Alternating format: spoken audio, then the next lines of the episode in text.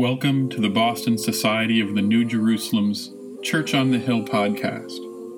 If you like it, consider joining us at 140 Bowdoin Street in Boston for more, or visit us on the web at churchonthehillboston.org.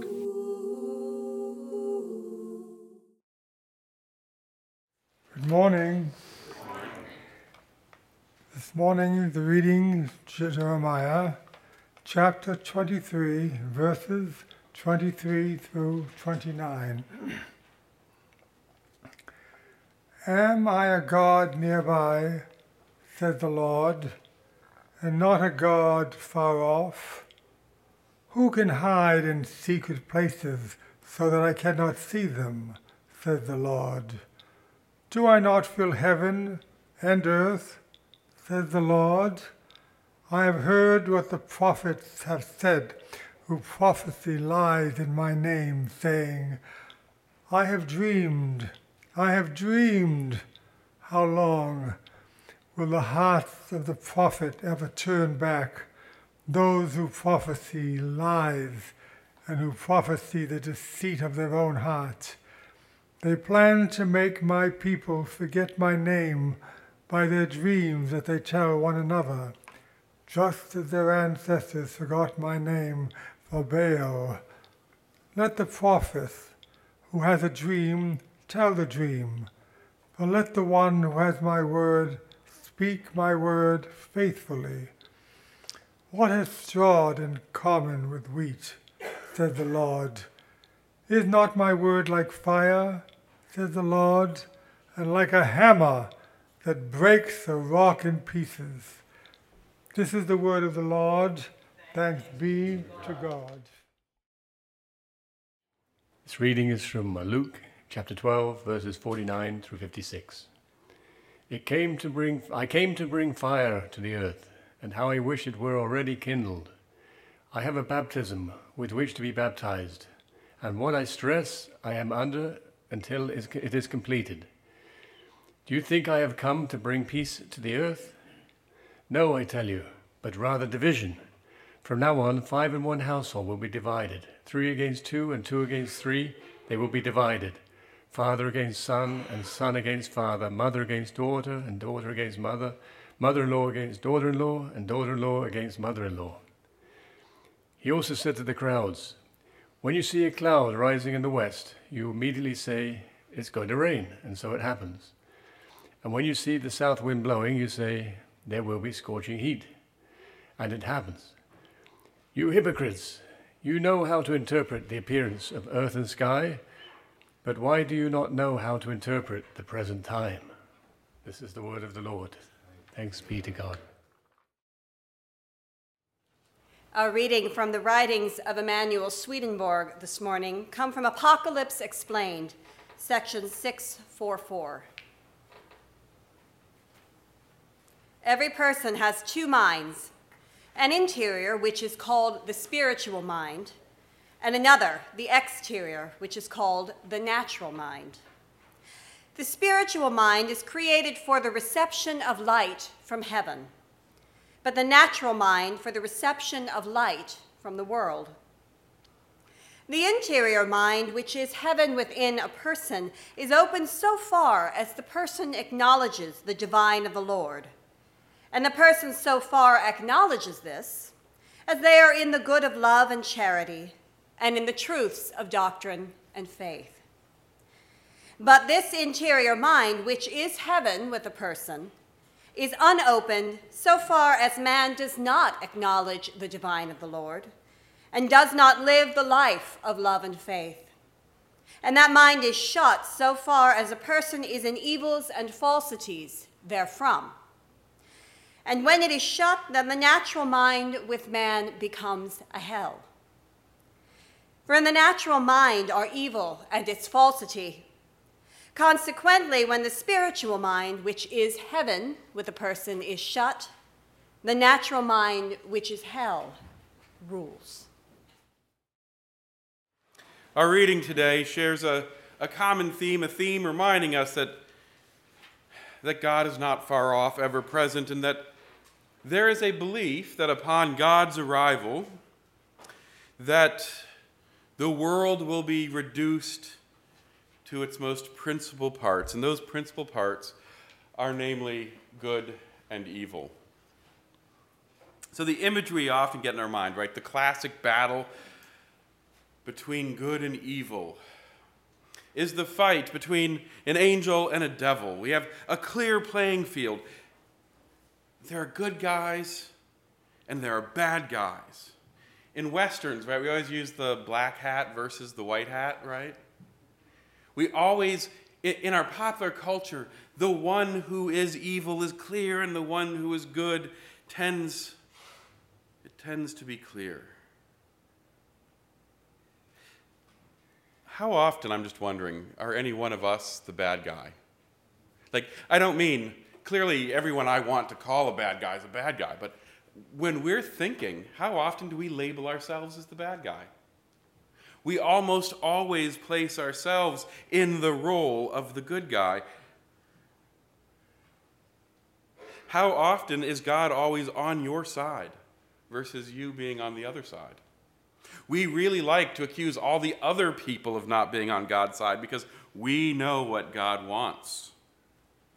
In fact, the disciples show this happening. Uh, the Bible shows the disciples doing this all the time. They make certain claims, and what does Jesus normally do? Jesus normally rebukes them and says, Whoa, whoa, whoa, guys, no. This is something that's normal. We all do it. You see, because we are not God, we are not perfect, we are not divine beings, we are growing people, and we are learning how to become more heavenly every day if we desire to. And more often than not, I probably do not know what God's will is. So, you remember these cartoons? The cartoons with the angel and devil sitting on either side. The main character would have the devil appear and whisper a selfish desire into one ear, and then pop on the other side, an angel would appear and give another message, right?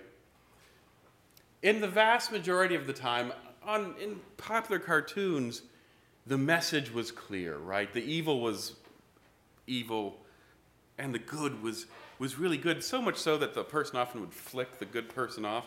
But the angel would always come back and say, See, I told you so, right?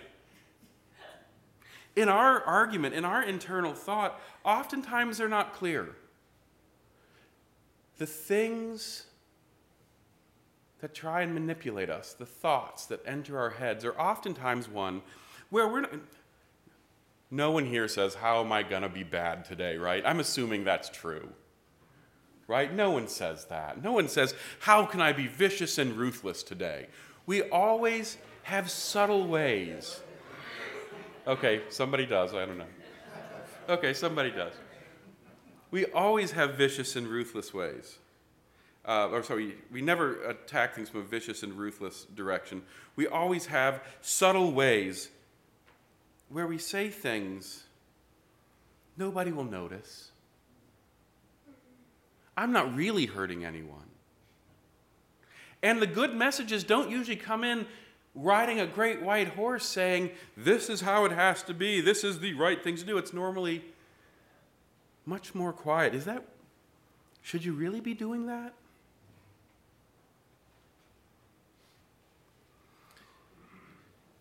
The thoughts in our minds are much more confusing.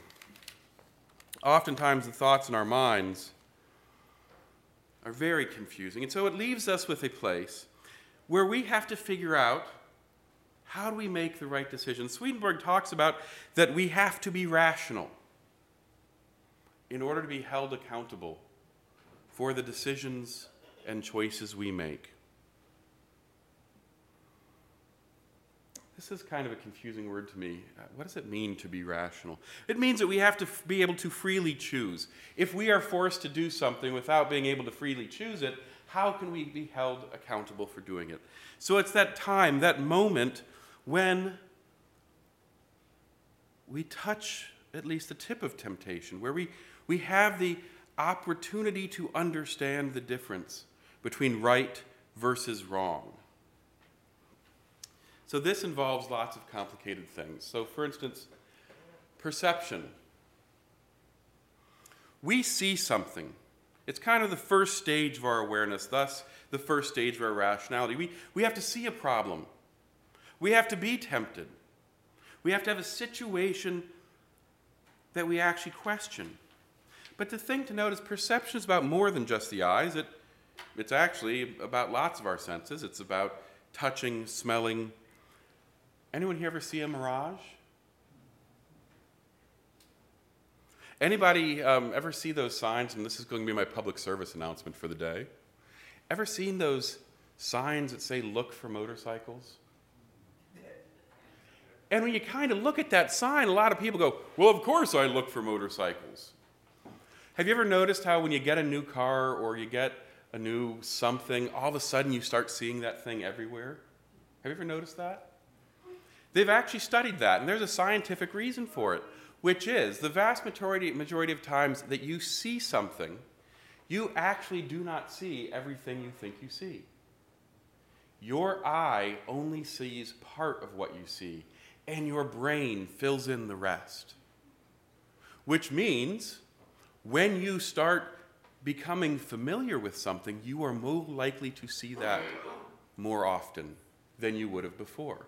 So, it is true that if a person does not conceive of what a motorcycle looks like on a road, they actually may not visually see it.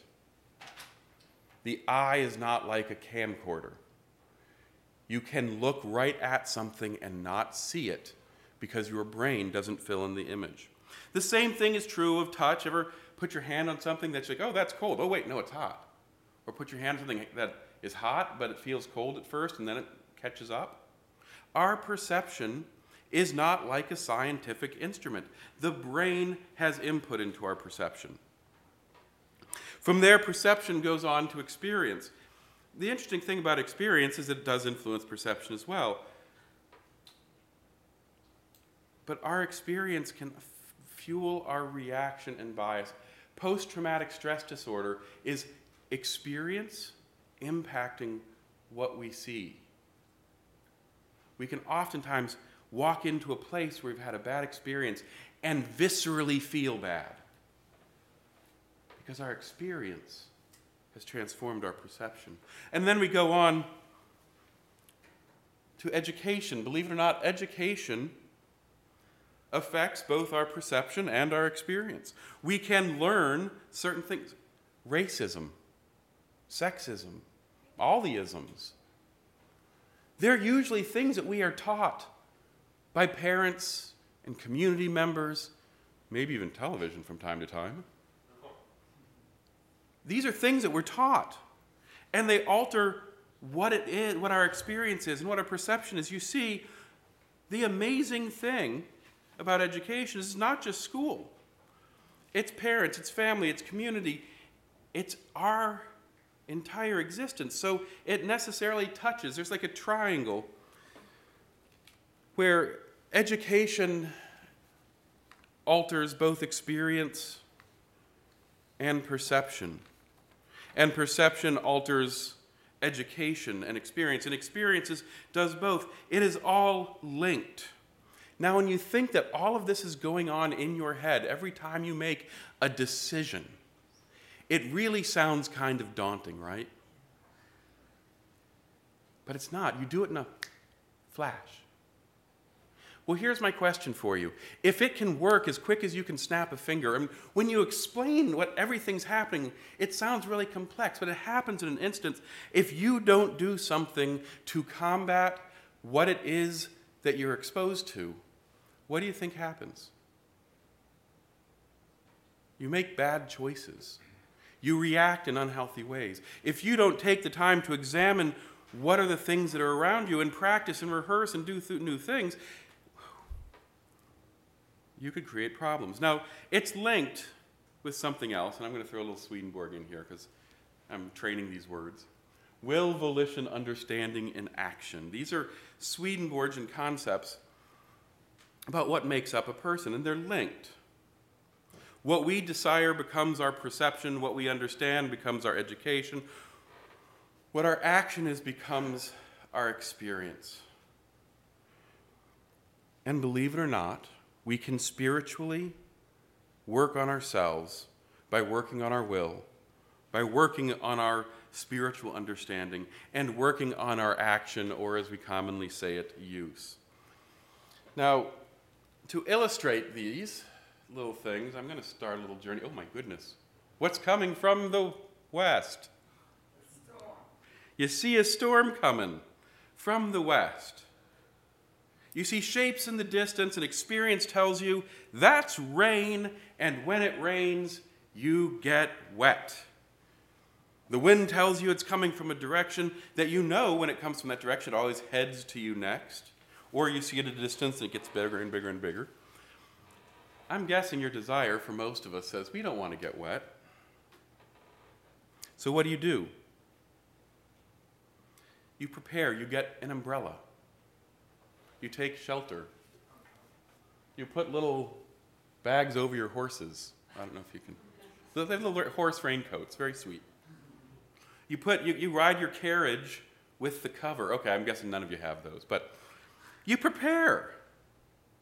Our life experience, every, we prepare. We don't just stumble across umbrellas. We do things to prepare for the fact that we see rain coming. Now, when the wind starts blowing from the south, or you go to the Weather Channel, you say, uh oh. Go back. Going a little faster there. You say, there's, there's warm air coming up. There's a southern wind blowing. You know the wind is warm, you know it's from the south. You know warm weather makes you hot. Your desire is to be cool. The way to keep cool is to be wet. So you do exactly the opposite. You get on your bathing suit, you figure out the fun place to play, which is the frog pond in this picture. I think they took that spray thing out now. There are other water parks around the city you can research and go to.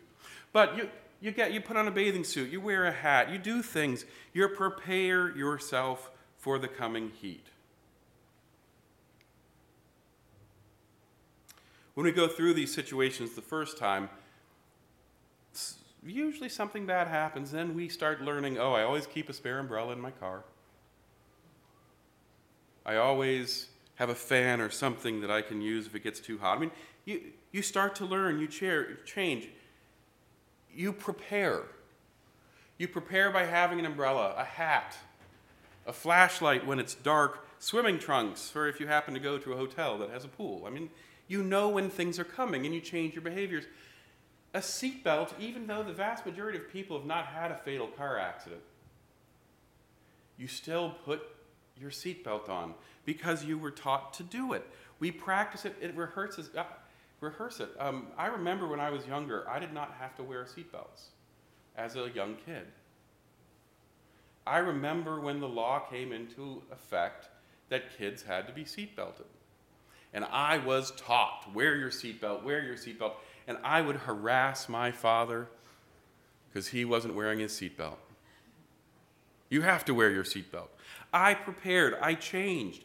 I remember doing that. I adopted it quicker than he did, but eventually he always put on his seatbelt. Lifeguards train, firemen train. How come we don't spiritually train? More often than not, we go to church once a week. Maybe you can count that as spiritual training. But what the Lord is telling us in our Bible passages, with all these things in our natural life, we see bad stuff coming and we do something about it. We plan, we prepare, we change, but we know that emotionally painful things are going to happen to us. We know that we're going to have to face death. We know that we're going to have to face struggle and trauma and temptation. And how often do we prepare ourselves for that? Every time we get in a car, even though the statistical likelihood of having an accident is very low, every time we get in a car, we're supposed to click the seatbelt. Every day we are going to be tempted to choose love versus selfishness. Every day. But yet we don't necessarily practice that. So, how do we spiritually train ourselves? There are lots of ways. there are lots of ways to spiritually train ourselves. One of them is using little tricks. Now, this is something that exists in almost every Swedenborgian church I've ever been in. Swedenborg had these things called rules of life. Now, it's oftentimes said that they're Swedenborg's rules of life. I don't know if they actually are. I don't, I've never read the exact quote anywhere. Somebody extrapolated them, I think. But they're really interesting way of spiritually training yourselves. The first one starts to diligently read and meditate on the Word. Now, again, how many people have ever picked up the Bible and said, I'm going to read the Bible in a year? And you bought one of those daily Bible reading books, and you do it, and you're really good until you get to Numbers. It's always Numbers that kills you. Numbers or Deuteronomy, it's just, oh my gosh, do I really have to read a genealogy list? It, they always get you. I'm not talking about a hard pressed, difficult thing. Every Sunday, I don't know if you're aware, most of you are, you get this great little bulletin. You can take it home and you can just read the Bible readings in your bulletin in the morning or in the evening. Anything to focus your mind on God. Anything to help us remember the larger issues of creation. It's not a difficult thing. Even having a, a cute little psalm calendar or a daily Bible verse, email, anything helps shift our desires from ourselves to the larger world. Now, the next one is the hardest for me, I think, sometimes. To be content under the dispensations of God's providence. That's a really confusing statement. I, I, like to paraphrase it by saying, Don't let the bad stuff get you down meaning you don't always get your way. You're not in control of everything. But don't spend your day wallowing in that difficulty.